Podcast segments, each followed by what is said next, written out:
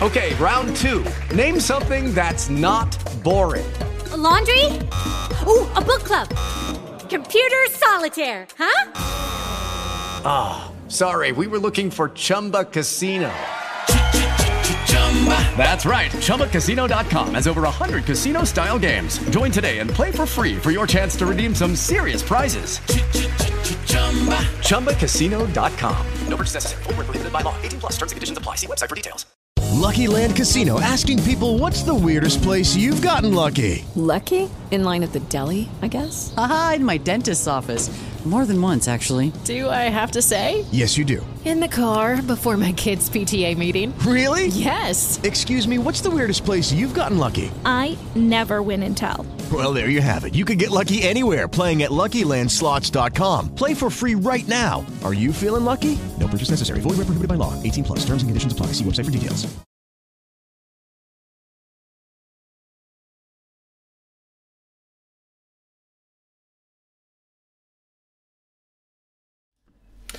Carissimi ragazzi e ragazzi in ascolto, Ave Maria da Don Leonardo Maria Pompei e ben ritrovati sulle frequenze di Radio Buon Consiglio in diretta con Spazio Giovane.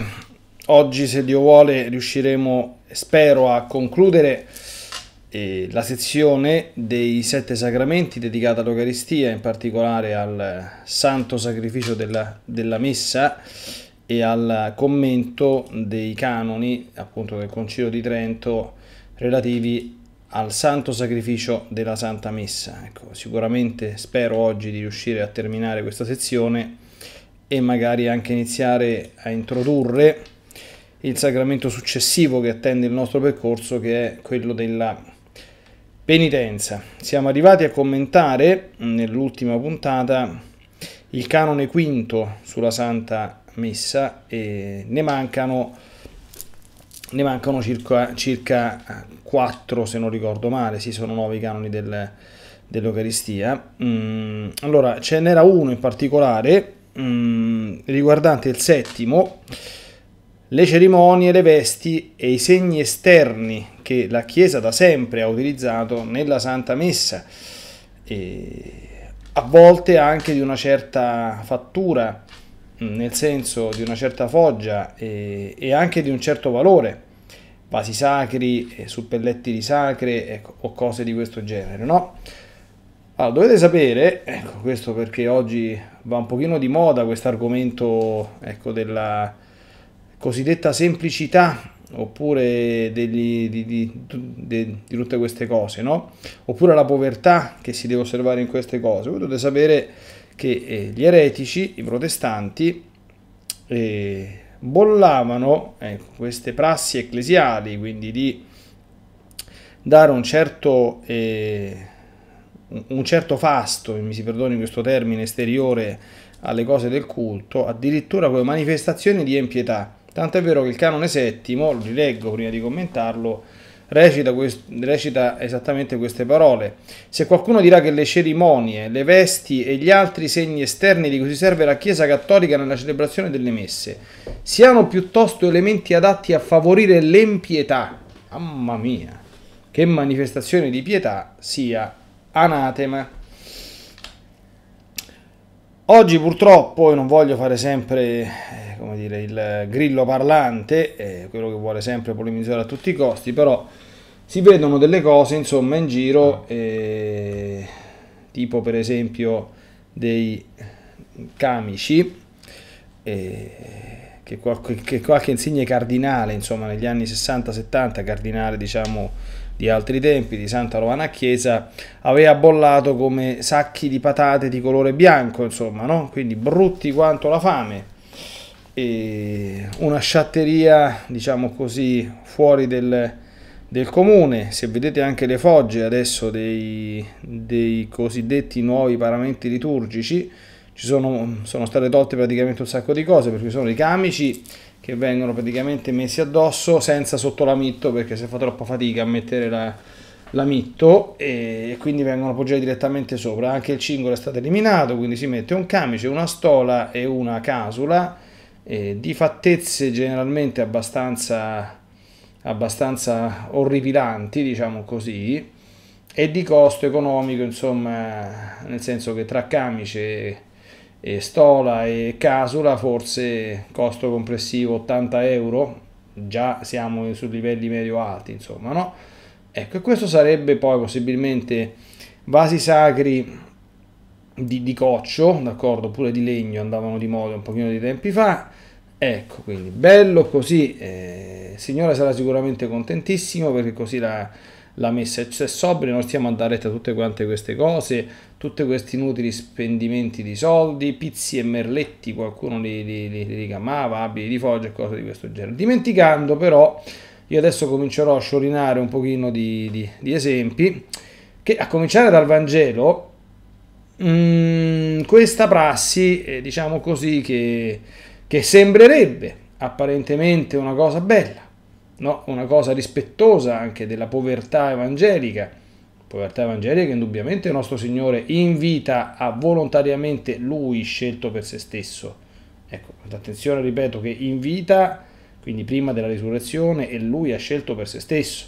Quindi che andrà vivo sulla terra era una scelta che aveva fatto Lui, non era la scelta che altri avevano fatto per Lui e dopo la sua risurrezione e glorificazione. Quindi questo detto, detto per, per, per inciso, no? perché c'è sempre qualche piccola differenza e perché un conto è umiliarsi, un conto è essere umiliati, un po' leggermente differente, no? Ora, c'è un precedente nel Vangelo riguardo questo episodio, che è, guardate, l'uno dei casi, uno dei pochissimi, voi sapete che i Vangeli si distinguono, i Vangeli sinottici e poi il Vangelo di San Giovanni, no? Io a suo tempo ci feci tanti incontri biblici, purtroppo online si reperiscono soltanto gli incontri sul Vangelo di San Giovanni perché i primi ancora non c'era tutta quanta l'attività multimediale di Don Leonardo e quindi non sono stati registrati, sono andati diciamo perduti nell'oblio di chi c'era.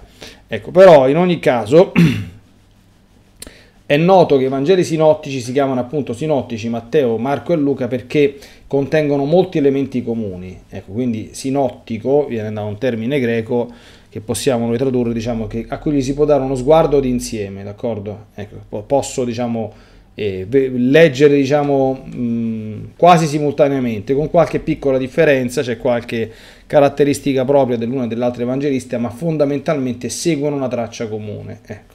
San Giovanni segue un percorso completamente alternativo, un percorso completamente proprio, no? E I sette segni, eccetera, eccetera, no? E I sette discorsi di Gesù ha una caratteristica. Però ci sono alcuni episodi, per esempio la moltiplicazione dei pani, d'accordo, che è riportata dai sinottici e anche dal Vangelo di San Giovanni. Pochissimi sono, eh? E... Altro episodio eh, è quello di cui vi sto parlando, e, cioè e, l'episodio dell'unzione di Betania. Voi sapete che ci furono due unzioni che Gesù ricevette eh, narrate dai Vangeli.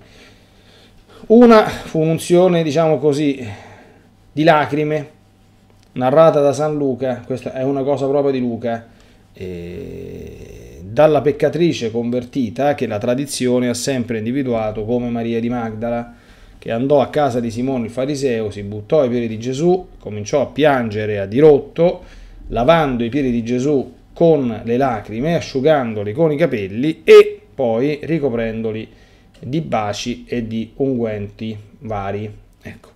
Poi c'è un'altra unzione che è chiamata l'unzione di Betania, riportata da tutti e quattro gli evangelisti, che stavolta fu rotto eh, un vasetto di nardo di grande valore, dicono eh, gli evangelisti, ma San Giovanni specifica che il valore era di 300 denari, adesso vedremo quant'è questa cifra, poco prima della passione, rotto, se, rotto sempre da Maria, da Maria di, di Betania, ma Maria di Betania non era altro che la sorella di Lazzaro, la quale prima della conversione era Maria di Magdala, d'accordo? Dal nome del sobborgo vicino Tiberiade dove abitava, quindi la stessa persona.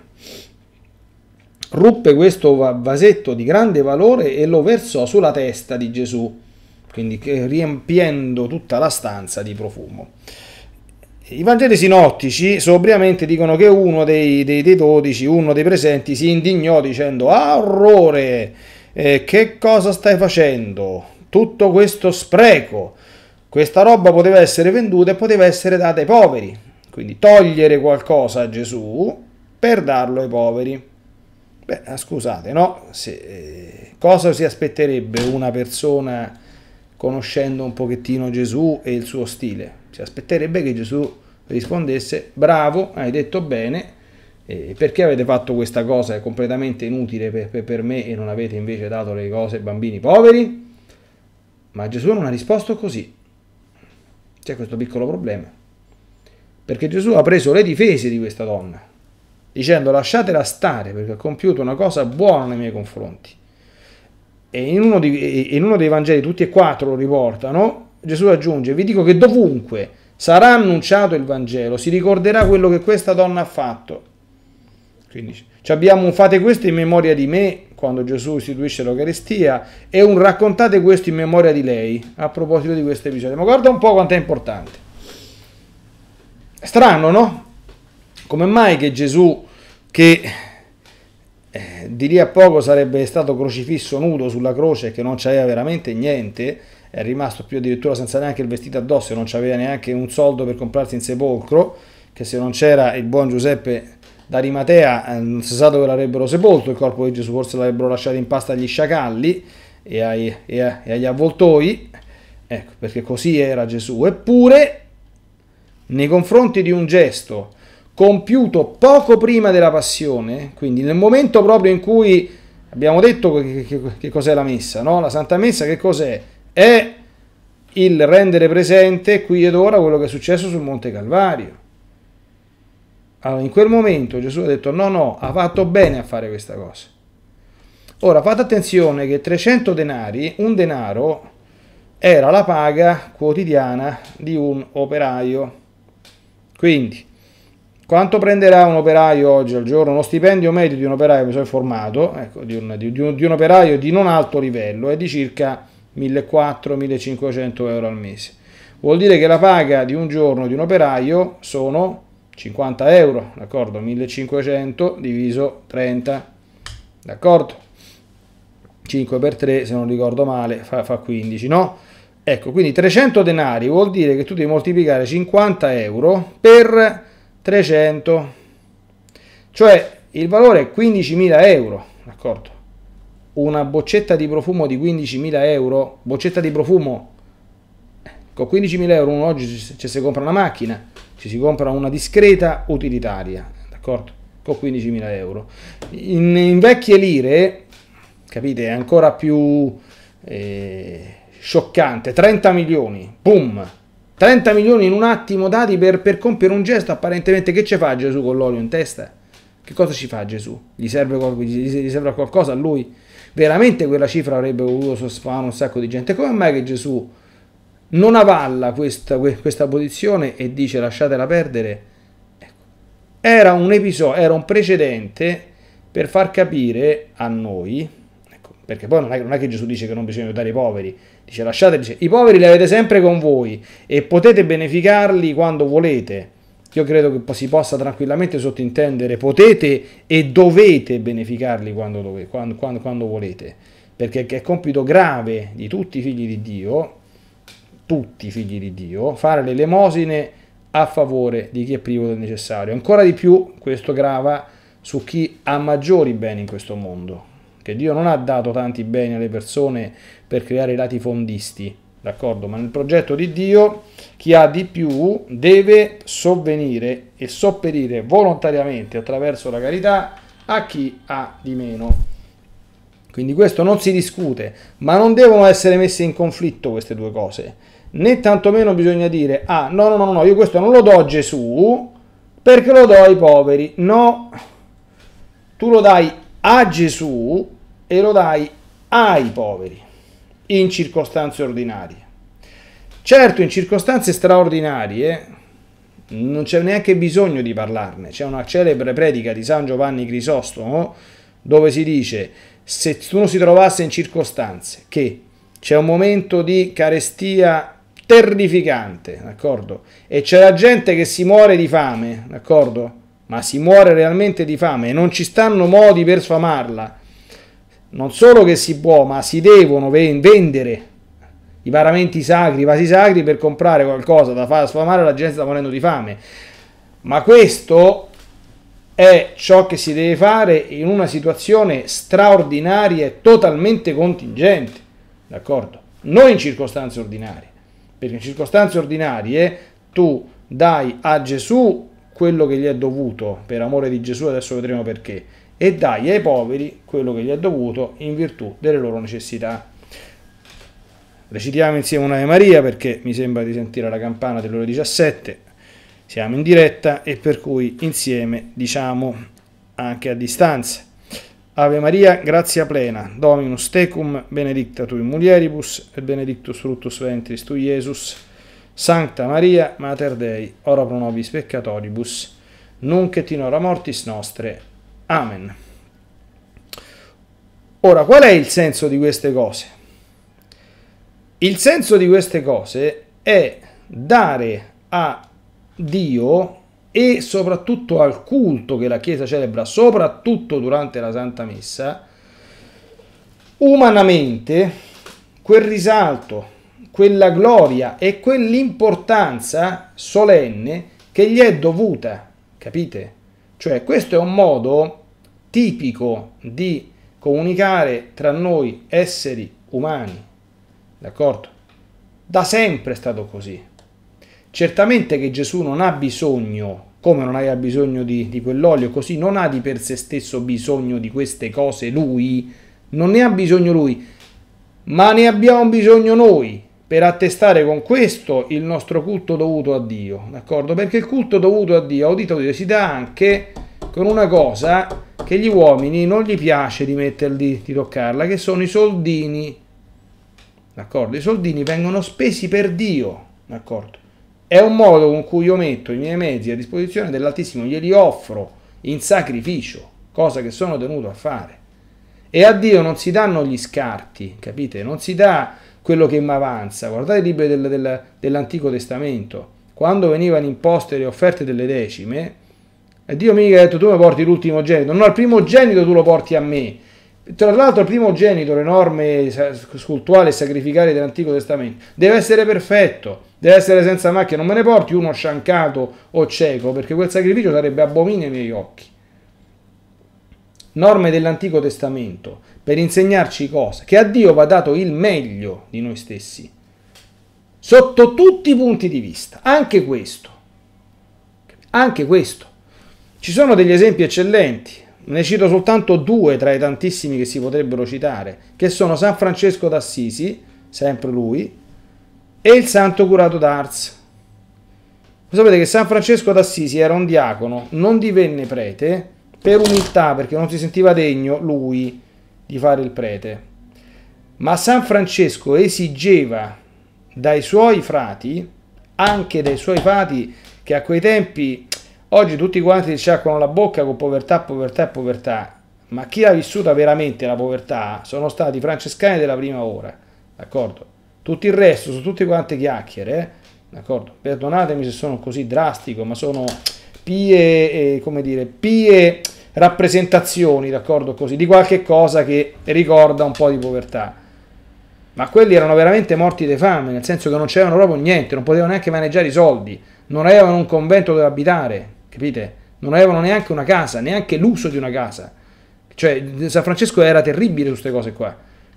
Era veramente eh, drastico, radicalissimo.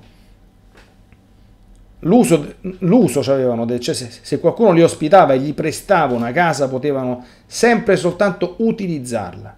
Mai esserne proprietario. Una volta che si azzardarono a ristrutturare non mi ricordo un episodio delle fonti francescane, un, un, un, una specie di, di, convento. San Francesco è diventato una belva, è salito sul tetto e si è messo a scoperchiare tutto quanto il tetto, dicendo qui non si fanno, eh, non si fanno ristrutturazioni, noi non abbiamo una, un, luogo stabile, noi siamo itineranti del Vangelo, quindi non voglio vedere queste cose.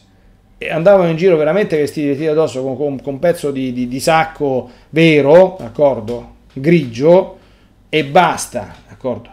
Zero Ecco, ma San Francesco quando istituì le suore Clarissa Company, sapete che cosa dovevano fare queste qui? Preparare le tovaglie, i corporali, i lini sacri e dovevano essere bellissimi per l'altare. E lui si era preso come suo incarico personale di andare in giro per le chiese, vedere quali erano mal fornite, sciatte, scellerate per queste cose, e poi andava, mandava qualcuno dalle clarisse e digli fate una voglia X, fate un corporale Y, coso Z. La stessa cosa valeva per i pericamici, per i paramenti sacri. E lui che era diacono, sapete che i diaconi alzano il calice durante la liturgia, gradiva, d'accordo, e raccomandava che i vasi sacri fossero preziosissimi, compreso l'oro massiccio. Voi sapete quanto costa un calice di oro, quanto costa un calice di oro massiccio? Avete idea, carissimi ragazzi e ragazze che mi state ascoltando? Può costare 30, 40, 50 mila euro un calice di oro massiccio, eh? Non so se, se, se mi spiego, altro che 15 mila euro dei, dei 300 denari. San Francesco, perché diceva, per me niente, ma per il sangue di Cristo che scende sull'altare, ma seppure tu ci mettessi un calice da 50.000 euro, da, da 60.000 euro, è sempre niente in confronto a quello che quel calice contiene. E diventava una belva quando vedeva che i vasi sacri erano di pessima fattura e di pessimo materiale. San Francesco d'Assisi. Quindi è una cosa poi ce n'abbiamo un altro, il Santo Gravo d'Ars. Se uno va ad Ars, io ci sono stato ad Ars, vedrà che il Santo Gravo d'Ars, per quanto riguarda la sua persona, aveva una talare sola, mezza rattoppata, non mezza, tutta rattoppata, d'accordo? Un paio di scarpe unico, bucate, cioè il Santo Gravo d'Ars, se tu lo vedi andare in giro, sembrava uno straccione. Quando però andava nei negozi eh, dove si comprano le pianete, le cose, e faceva preoccupare i eh, proprietari perché questo entrava così, lo vedevano che era un morto di fame, ma lui i soldi ce li aveva, eh? Ce, li aveva, il Santo Colodar se li ha messi in sacco anche nella, nella ristrutturazione della chiesa, non li spendeva per sé, ma ce li aveva. Quindi quando andava a comprare i paramenti sacri, sceglieva i più belli e più costosi. Tanto è vero che i negozianti, questo si legge, si preoccupavano, dice ma questo, ma questo è morto di fame, non gliela diamo sta roba qua, questo, questo non ci paga ma non transigeva. Quindi se uno va ad Ars, da un lato vede le reliquie, diciamo così, delle cose sue, si vede ancora la cucina nella casa canonica, la stanza da letto, poverissima, materiali poverissimi, eh, eccetera. E dall'altro vede i camici, le pianete che secondo rimane, o, o, vede anche come aveva rifatto la sua chiesetta, cioè che era un gioiellino, la chiesetta sì, e ci aveva speso un sacco di soldi, un sacco di tempo. Quindi, capite? Allora, tu vuoi fare il povero? Tu fai il povero per te. Perché andare a far fare adesso il povero a Gesù nel culto è offenderlo. Non è fare cosa a lui gradita. D'accordo? Perché noi quando celebriamo la messa, noi stiamo, come dire, attualizzando il sacrificio del Calvario, il cui valore è infinito. D'accordo? Infinito, per cui se anche stessimo tutti prostrati, spendessimo 100 miliardi per poter arrivare a un posto dove si celebra la messa, sarebbe sempre tutto e troppo poco. Ora questo è evidente che se ci fosse una chiesa povera, un sacerdote realmente povero che non ha una lira, d'accordo? Non è che se non c'ha la pianeta da 3.000 euro il Signore lo fulmina. Non è questo, perché se c'è un poveraccio che non, che non, che non ha veramente la possibilità di, ha anche un indumento modestissimo, purché decoroso, purché pulito e dignitoso, è certamente accetto al Signore. Capite bene quello che sto dicendo? Ecco. Però non mi fa che tu hai una, una pianeta da, da 30 euro e poi c'è una macchina da 30.000 euro mi pare strano, mi pare, no? Allora il Signore gradisce che tu forse la macchina da 30.000 euro non te la compri e te compri qualche pianeta qualche casola un po' meglio. Questo sicuramente sì, eh? Ecco. D'accordo? Ecco. E al tempo stesso, se ti avanzano ancora, che fai la carità e l'elemosine per i poveri.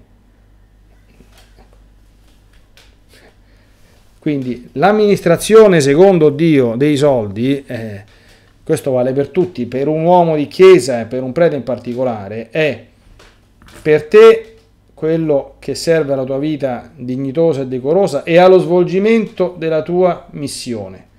Per le cose necessarie alla tua missione non devi badare a spese, d'accordo? Perché la missione sta sempre al primo posto. Per un uomo può essere un lavoro professionale, eccetera, eccetera, d'accordo?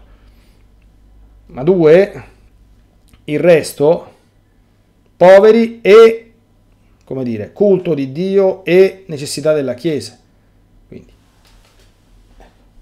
perché i soldi non sono stati fatti dal Signore per essere messi dentro i conti in banca e farli diventare a 4, 5 o 6 zeri. Sono stati dati ai figli degli uomini perché li amministrassero secondo la sua volontà. E nella sua volontà, altro che manifestazione di impietà, c'è anche che quando uno entra in una chiesa, quando uno vede una santa messa, sia aiutato. Ripeto, non serve lo sfoggio, d'accordo, delle, delle, con, non serve fare tutte le cattedrali con tutto quanto l'oro incastonato, d'accordo? Però scusate, ci stanno certi mostri di chiese che fanno adesso, che se uno entra lì dentro, la fede gli passa, cioè la perde se ce n'è ancora un po'. Cioè che tiene l'angoscia soltanto a guardate in giro. Io ho sempre detto, dico, ma ma dico, ma si può fare una chiesa, io dico santo cielo benedetto, con il cemento armato a vista, ma dentro casa mia, ma dentro qualunque casa, qualcuno di voi dentro la sua casa privata ha il cemento armato a vista, cioè che è orribile, di quel grigio che, che sembra... Ce l'avete? Che ci vuole a prendere una tinta e mettercela sopra? Ma quante chiese moderne sono fatte quasi tutte, sono dei blocchi di cemento armato e dentro, dentro, le colonne di cemento armato, i muri di cemento armato a vista. Ma è una cosa fatta bene, dico. Io, non ho, cioè, se fossi pure un morto di fame, sono andato dentro le case popolari pure a, a benedirle, non c'è il cemento armato a vista. Non c'è, perché brutto quanto la fame. Eh, e vedere una cosa del genere, fa, fa, fa, a, me, a, me, personalmente mi fa proprio sentire male, me la fa passare la fede che ho, ammesso che ce l'ho. D'accordo? siccome ce ne stanno un pochino di chiese di questo genere da, da, da queste parti, ecco, dopo toccherà fare sempre la volontà di Dio, insomma, ma quando penso di quante immagini se fossi trasferito in qualcuna di queste, dico, sarebbe proprio il massimo, insomma, no? Perché veramente c'è stata da, da, ma queste sono spie di una fede molto molto languente e di un amore che è diventato quasi, quasi nullo, no? Ma scusate, ma tra noi esseri umani, cioè, se io voglio bene a una persona, eh, ma gli faccio un bel regalo, no? O no? Non deve essere per forza un regalo di chissà che, chissà che cosa, poi il regalo certamente è, è proporzionato, no? È proporzionato alle, alle, condizioni soggettive della persona, eccetera, eccetera. Ecco. Ma quindi, perché deve, dobbiamo sempre lesinare tutto su quello che riguarda Domine Dio? Quando invece c'è una virtù che è parte della virtù cardinale della, della fortezza, secondo San Tommaso d'Aquino, che è la magnificenza. La magnificenza vuol dire, eh, vuol dire facere magnum eh, etimologicamente, cioè fare le cose in grande, d'accordo? La magnificenza di tanti cristiani ha dato origine a quel patrimonio spettacolare di chiese in Italia che abbiamo, stupende, cattedrali meravigliose, basiliche meravigliose, duomi meravigliosi paramenti sacri e cose che adesso stanno tutti quanti nei, nei musei diocesani. Io dico, ma metterli dentro i musei diocesani, ma tira fuori quelle cose e usale, che stanno a fare dentro, dentro un museo, quelle pianete e quei, e quei, vasi sacri così belli, che stanno a fare dentro, dentro. Quelle non sono state cose fatte per destare l'ammirazione delle persone, quelle sono state cose fatte per essere utilizzate nella liturgia.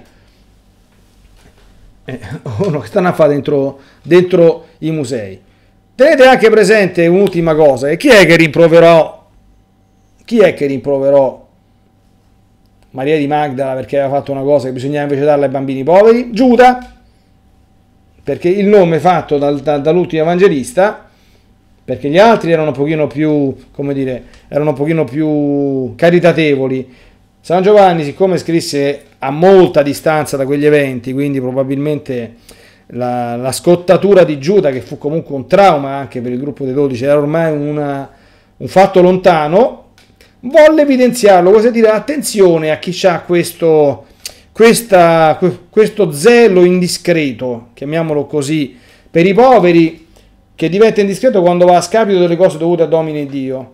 Perché c'è, c'è, un, c'è un eccellente precedente. L'eccellente precedente è Giuda Iscariota. Quindi se uno vuole assomigliare, si spera soltanto in questa, Giuda Iscariota, ricordi che Giuda Iscariota ha fatto il paladino dei poveri, ecco, a Vanvera in questa circostanza, cosa che ovviamente non si deve fare. Ok? Gli ultimi due canoni del concilio di Trento del decreto sulla Santa Messa, ecco, sanciscono, attenzione, la perfetta liceità della Santa Messa in cui solo il sacerdote si comunica sacramentalmente, d'accordo? E anche il fatto che e condannano la posizione di chi riteneva che la Santa Messa dovesse necessariamente essere, necessariamente, eh, adesso sto, sto, parlando, bisognerebbe metterlo in grassetto, celebrata in lingua volgare, d'accordo? Ecco, e qui apriamo un'ultima due piccole parentesi, ne abbiamo già parlato della prima, cioè nella Messa la comunione è necessaria, questo oggi dobbiamo quanto mai ricordarlo, capite? La comunione sacramentale in sede di Santa Messa è tassativamente prescritta per il sacerdote. Perché? Perché la messa è un vero sacrificio che si offre al Padre, d'accordo? E è insito nella struttura dei sacrifici cultuali che la vittima sia consumata, proprio ad validitatem sacrifici, per la validità. Ora, chi è la vittima? della Santa Messa. La vittima della Santa Messa è Gesù Cristo.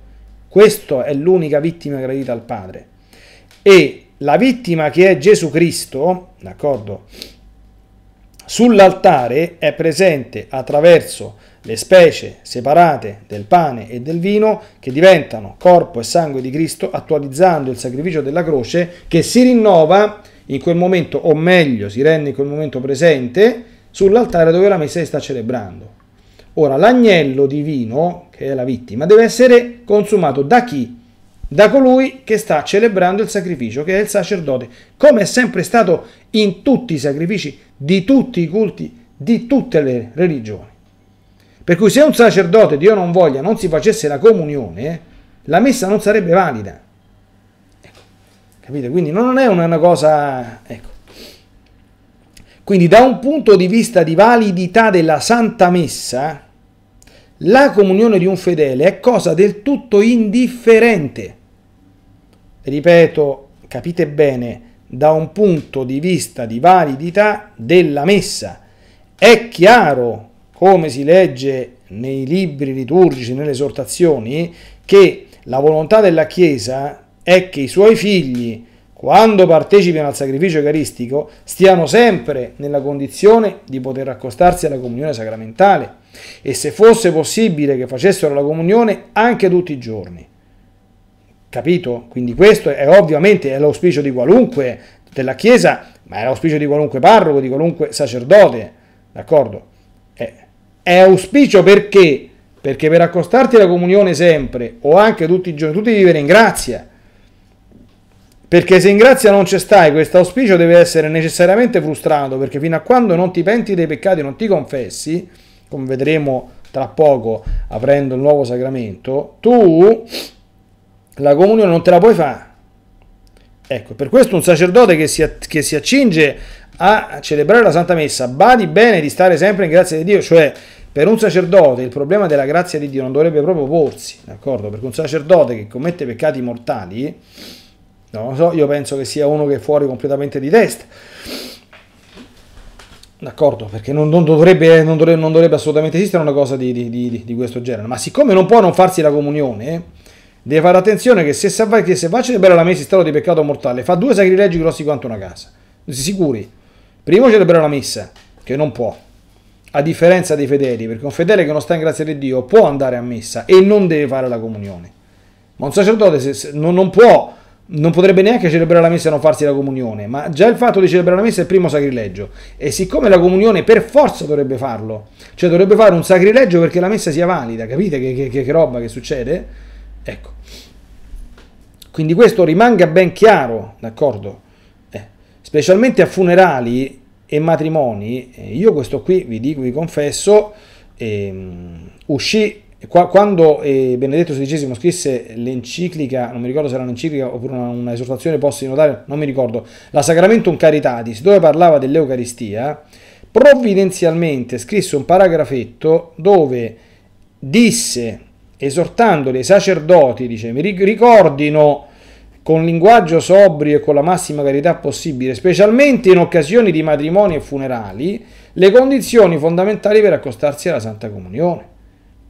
Eh, io più di qualche volta mi è capitato di partecipare a suo tempo a funerali dove chiaramente è noto che i funerali comincia ad andare in chiesa, va al funerale anche chi non ci mette mai piede in chiesa, tutti a fare la comunione, tutti santi. Perché se uno non c'ha chiaro questo, questo, concetto, se comincia a pensare, dice, ah, ma se io mi devo fare per forza la comunione, perché questo serve al morto, d'accordo? E quindi prendono e partono come tanti pecoroni, altro al morto servono a fargli fare un altro po' di purgatorio, se ce n'avesse, se, se ce n'avesse bisogno, d'accordo? Perché vanno a far fare comunione su sacrileghe, su sacrileghe, sacrileghe e su sacrileghe. Quindi la comunione non si deve fare quando non si sta in condizione di farla. Ecco. E per verificare, questo è l'argomento del, del, prossimo capitolo, se si è in condizione di farli, l'esame di coscienza bisogna imparare a farlo bene, ecco, non attraverso il secondo me. Io sapete, purtroppo sono bombardato da mail, da cose, eccetera, eccetera. Sapete quante volte che la gente mi dice, ah Leonardo, lei dice così, ma secondo me, dico, guarda, secondo me, per carità, le opinioni personali sono sempre di per se stesse rispettabili, d'accordo? Tu esprimi un'opinione in quanto essere umano, è la tua opinione e in quanto tua opinione è intangibile e, e, e assolutamente inviolabile. Ecco, ma un conto è la tua opinione, un conto è ciò che insegna Cristo e la Chiesa. E se tu ti accosti a un sacramento se fai parte della Chiesa cattolica e se vuoi essere cristiano, la tua opinione deve cedere a quello che è l'insegnamento di Cristo del Vangelo e della Chiesa. Quindi secondo me rispettabilissimo, ma tu non puoi in base a quel secondo me stabilirti la tua disciplina, come dire, per accedere ai sacramenti, la tua come dire, eh, formula particolare di esame di coscienza un po' strampalato, per cui se una cosa tu pensi che non sia peccato, non la dico per niente perché io non ci devo niente di male e quindi non, non la confesso, perché se stai così tu non ti puoi manco confessare, non solo che non puoi fare la comunione, perché la confessione richiede di riconoscere il peccato oggettivamente manifestatoti come tale dalla rivelazione, riconoscerlo come tale, accettare che sia tale e agire di conseguenza. Se l'hai fatto e vuoi il perdono di Dio, tu devi provarne dolore, perché quel peccato l'ha offeso e per il futuro non lo devi fare più e ci deve essere una volontà ferma e risoluta. Se no la confessione, come vedremo, serve assolutamente a niente, a zero. Secondo, gli eretici si erano messi in testa, ecco, questa guardate che, che la messa dovesse per forza essere celebrata in lingua volgare. Perché? Perché tutti i presenti dovevano capire, perché altrimenti non avrebbero partecipato. Oibò. Oibò, io dico, oibò. Allora, io quando commento questa cosa, fermo restando che, come sapete, chi vi parla non appartiene alla schiera che, che qualcuno ne pensi dei tradizionalisti estremi, affatto. Io, finita la trasmissione, eh, tempo omme neanche tre quarti d'ora, andrò a celebrare la messa in italiano, d'accordo, con il messale di Paolo VI senza nessun problema e senza nessunissima difficoltà. Chiaro? Quindi, perché può darsi che tra gli ascoltatori c'è qualcuno che è la prima volta che mi ascolta e quindi è sempre meglio mettere le mani avanti. D'accordo? Questo oggi la Chiesa Cattolica ha un unico rito romano in due forme, la forma ordinaria, che è quella col messaggio di Paolo VI, in cui a livello pratico, diciamo così, è diffusa la celebrazione del rito romano in lingua volgare e io ne prendo atto e lo faccio. E poi c'è la forma straordinaria che è secondo il messaggio del 1962, cioè il messaggio di San Pio V come riformato da Papa Giovanni XXIII, che è rigorosamente in latino e secondo la struttura antica del rito romano, e anche quello la celebro tranquillamente senza patemi d'anima e senza bisogno di andarmi a confessare. Così come in alcune circostanze di messe solenni celebro la messa di Paolo VI, in parte usando la lingua latina, cioè per il canone della preghiera eucaristica, senza chiedere permessi a nessuno perché non occorrono e senza assolutamente dover vergognare di niente. Ora, quindi un conto è avere questa duttilità mentale, d'accordo? Ecco, e ammettere questa possibilità e in ogni caso eh, ottemperare alle scelte fatte da uomini di chiesa e qualora fossero opinabili al cospetto dell'Onnipotente, ne dovranno rispondere gli uomini di chiesa che l'hanno posto in essere, non certamente io, d'accordo? Perché ognuno risponde dei peccati propri.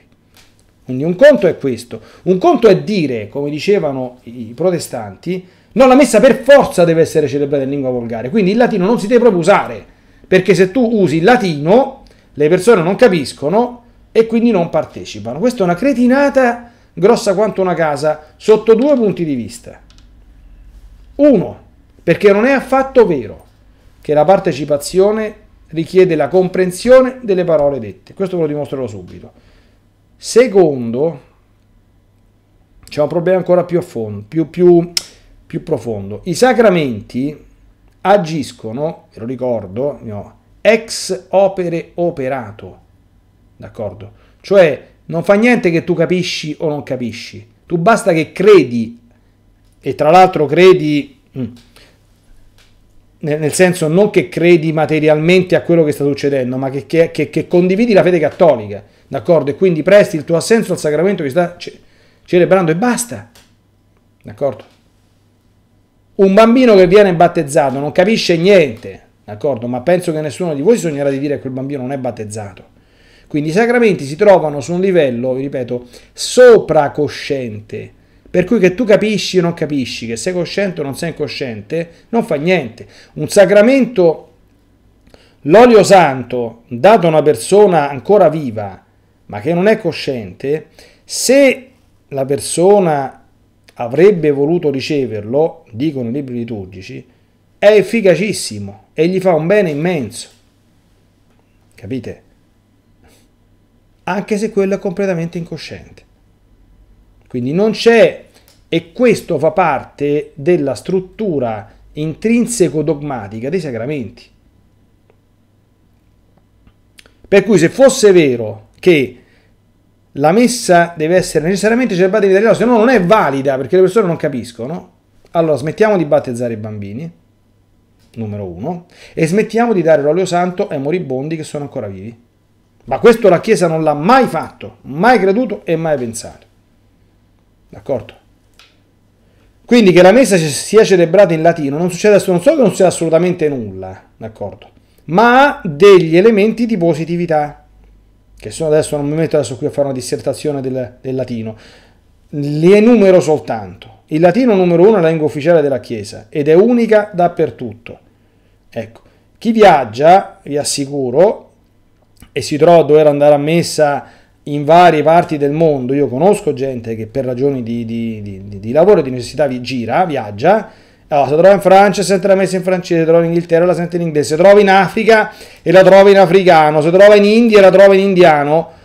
Dice, dice padre caro, che bello quando la messa era in latino, perché andava messa a Roma, andava messa a Parigi, andava messa a, Kathmandu e la messa era sempre lo stesso. Una volta che ti hai imparato a rispondere, la lingua della chiesa era una. Quindi, mm, mm ecco. Quindi Secondo, terzo, ecco, lingua ufficiale, lingua unica e terzo lingua sacra, d'accordo? Perché il latino stata sempre considerata la lingua sacra e dobbiamo sempre ricordare che tutte le religioni hanno la loro, la loro lingua sacra, almeno quelle monoteistiche. L'ebraico biblico, che è anche usato nella liturgia, è diverso dall'ebraico parlato e dall'aramaico dei tempi di Gesù. Lo stesso a quello che mi dico, io non sono esperto, ma l'arabo usato nei testi sacri islamici, diciamo così, è diverso dall'islamico parlato. Ecco, Quindi le religioni sono sempre il sanscrito per quanto riguarda le, le, le religioni orientali. Quindi non si può eh, come dire, eh, mettere in soffitta e accantonare il latino come cosa obsoleta e del passato, inutile o addirittura dannosa, o addirittura come dicevano questi che se non la fai in lingua volgare la messa non è valida. Oh! Ecco. Che poi la partecipazione sia maggiore in lingua volgare, io vi dico, e vi parlo da persona che la celebra tutti i giorni la, lingua, messa in lingua volgare, la domenica solo in lingua volgare, la domenica non celebro messa in rito antico, quindi figuriamoci, ma è tutto da dimostrare.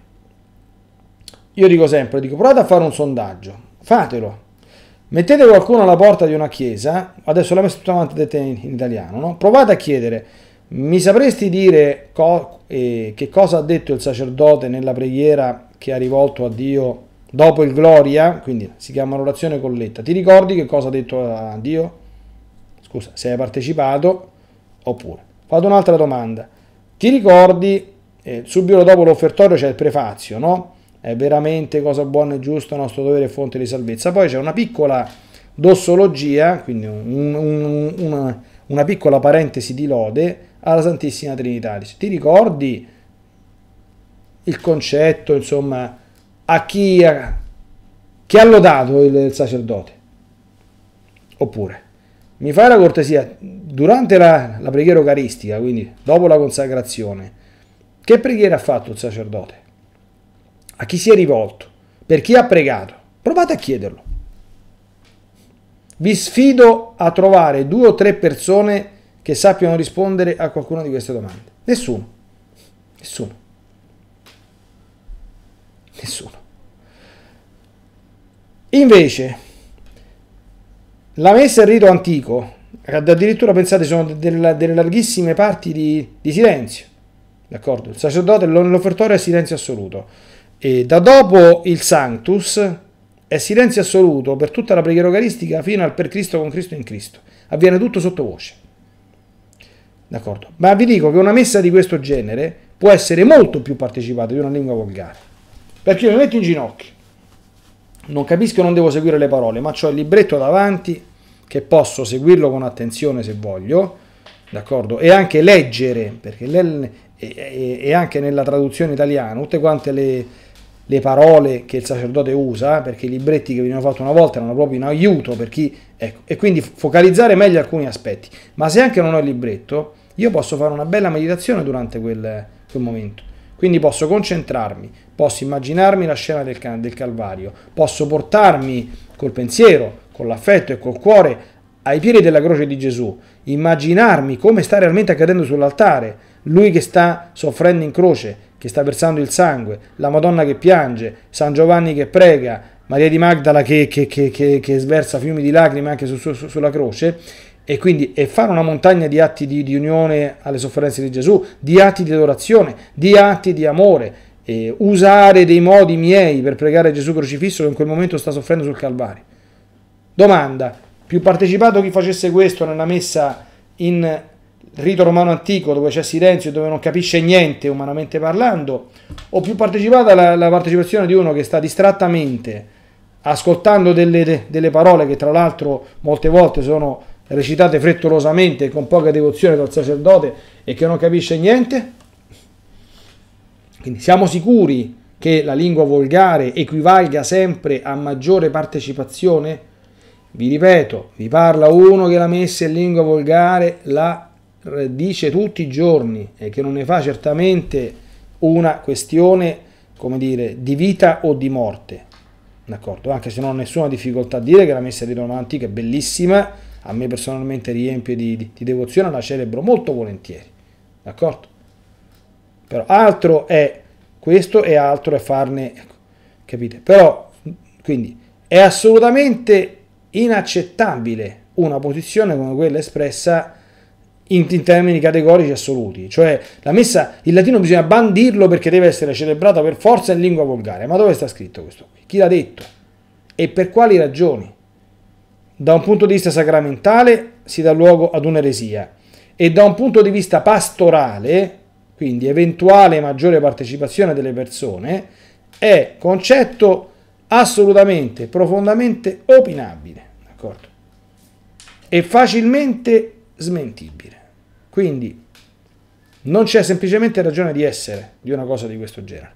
Ora io concluderei, forse è meglio eh, poi eventualmente fermarsi e non introdurre, cominciamo dalla settimana prossima, il sacramento della, della, della penitenza. Mm, concluderei con qualche considerazione conclusiva, no? Quindi, cioè, attualmente, come stanno le cose? Nel rito nuovo della messa si può celebrare in lingua volgare, questo perché, ma non si dimentichi che anche nella forma ordinaria del rito romano, cioè nella messa celebrata con il messale promulgato da Paolo VI, la lingua propria della liturgia della, della, liturgia della Chiesa è, rimane e resterà sempre il latino.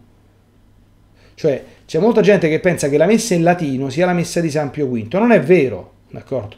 Cioè, se io stasera uscissi, d'accordo, a celebrare la Santa Messa col messaggio di Paolo VI e usassi l'edizio tipica del messaggio di Paolo VI, che è tutto in lingua latina, d'accordo? Quindi facessi istituzione della croce, in nomine Patris et Filii e Spiritus Santi, fratere, sagnoscamus, peccata nostra, eccetera, eccetera, e poi confiti e ordeo onnipotenti in latino, non è che dici che chiamano il vescovo, lo stato Leonardo che ha fatto non aveva l'autorizzazione, ha celebrato la messa in latino, cioè il vescovo gli risponderebbe, dice, Don Leonardo ha celebrato la messa, d'accordo? Potrebbe non essere opportuno, d'accordo? Celebrare una messa feriale in lingua latina, ma certamente non è proibito, ne è stata fatta una cosa stramba di chissà che o di, che, o di, o di chissà che cosa, perché la lingua ordinaria e propria della liturgia rimane anche oggi il latino. Quindi, anche nelle celebrazioni nella forma ordinaria del rito romano, la lingua propria rimane il latino, con facoltà e non necessità, come volevano i riformati, di uso della lingua volgare. Quindi se un parroco celebrasse la messa di Paolo VI in latino, anche i vostri parroci, non vi scandalizzate, può farlo senza nessunissima autorizzazione di nessuno e senza nessuno scandalo da parte di chi che sia. Ecco. ecco. Questo sia detto per coloro che blaterano un po' a vanvera a volte contro il latino, ricordando tra l'altro che secondo loro dice ah il Concilio Vaticano II ha messo a, a, ha detto che il latino non deve essere usato più. Dico, oh il boh. Sacrosantum Concilium, la costituzione dogmatica che prevede la riforma della liturgia, quindi quella da cui ha avuto l'input, diciamo così, eh, formale la riforma liturgica che poi è, culminata in tutto quello che hanno fatto negli anni seguenti, ha espressamente sancito, Sacrosantum Concilium numero 36, l'uso della lingua latina, salvo diritti particolari, sia conservato nei riti latini. Quindi, questo è Sacrosantum Concilium. D'accordo. Così come i primi tempi che ero, che ero qui in questa parrocchia dove mi trovo e che dal pulpito, mh, diciamo così, cercavo di predicare eh, sconsigliando le persone dal prendere la comunione in mano per, il, per le molte controindicazioni che questa prassi ha, prassi che adesso è, è, dire, è consentita dalla legge della Chiesa, e io infatti esortavo, fermo restando la eh, possibilità che, che, viene concessa di farlo, di non farlo, quindi, eh, quindi, senza prendere posizioni estreme nei confronti o, impo, o, imperative nei confronti di chi che sia. Una volta esco, esco una persona X, tra l'altro all'epoca, diciamo così, annoverabile, non si sa se di sesso maschile o femminile, tre collaboratori stretti della parrocchia, io, io arrivo da, da poco, mi fa, e tu come ti permetti di dire queste cose? Quando il Concilio Vaticano II ha detto che bisogna prendere la comunione in mano, dico, che, dico, che, dico, che cosa è successo? Dico, il Concilio Vaticano II ha detto che bisogna prendere la comunione in mano. Dico, guarda, anima cara, mm. non mi far peccare di, di, di superbia, insomma, perché io i documenti del Concilio Vaticano II, per tua norma, li ho letti dalla prima parola della Sacrosanto Concilium all'ultima sillaba della Gaudium et Spes e, e ci ho preso una tesi dottorale su uno dei, dei, dei documenti del Concilio Vaticano II. Quindi vai tranquillamente a fare una ricerca e trovami esattamente il testo dove sarebbe scritta questa, questa cosa. Ti, ti, ti, ti, do tempo per i prossimi 50 anni a fare una cosa di questo genere qui. E poi gli ho spiegato come, quando, perché e da chi è stata autorizzata la prassi della comunione in mano. Capite? Cioè, quindi questo, eh, ricordate sempre, per quanto riguarda anche tante cose, eh, io ho sempre, diciamo così, condiviso la linea eh, del Papa ora emerito Benedetto XVI, che quando cercava un attimo di mettere un pochino di ordine tra eh, persone che esageravano con eh, con, la, con, il riferimento alla tradizione e persone che stavano sempre a sventolare con questo Concilio Vaticano II, questo Concilio Vaticano II che sembrava l'anno zero della Chiesa, diceva una cosa molto semplice, a mio avviso molto, molto saggia, no? Ecco, la cosiddetta ermeneutica della continuità. Cioè ci sono duemila anni di storia della Chiesa, non facciamo dire all'ultimo dei tanti concili ecumenici scemenze che non sono mai state dette da nessuno, d'accordo? ma che sono state poi in qualche modo ricondotte per un certo non si sa quale spirito innovativo e discontinuo a questo. Uno potrebbe anche conservare, come dire, una valutazione critica, moderata, di alcuni passaggi, di alcune parti, eccetera, eccetera, ma non certamente andare a attribuire delle eresie formali o delle sciocchezze o dei provvedimenti mh, successivi e su piani completamente differenti alle affermazioni e, e, come dire a posizioni che nessun concilio Vaticano II ha mai preso. Bene, la prossima volta, a Dio, a Dio piacendo, cominceremo a introdurre il sacramento della penitenza. Santa settimana a tutti, Ave Maria.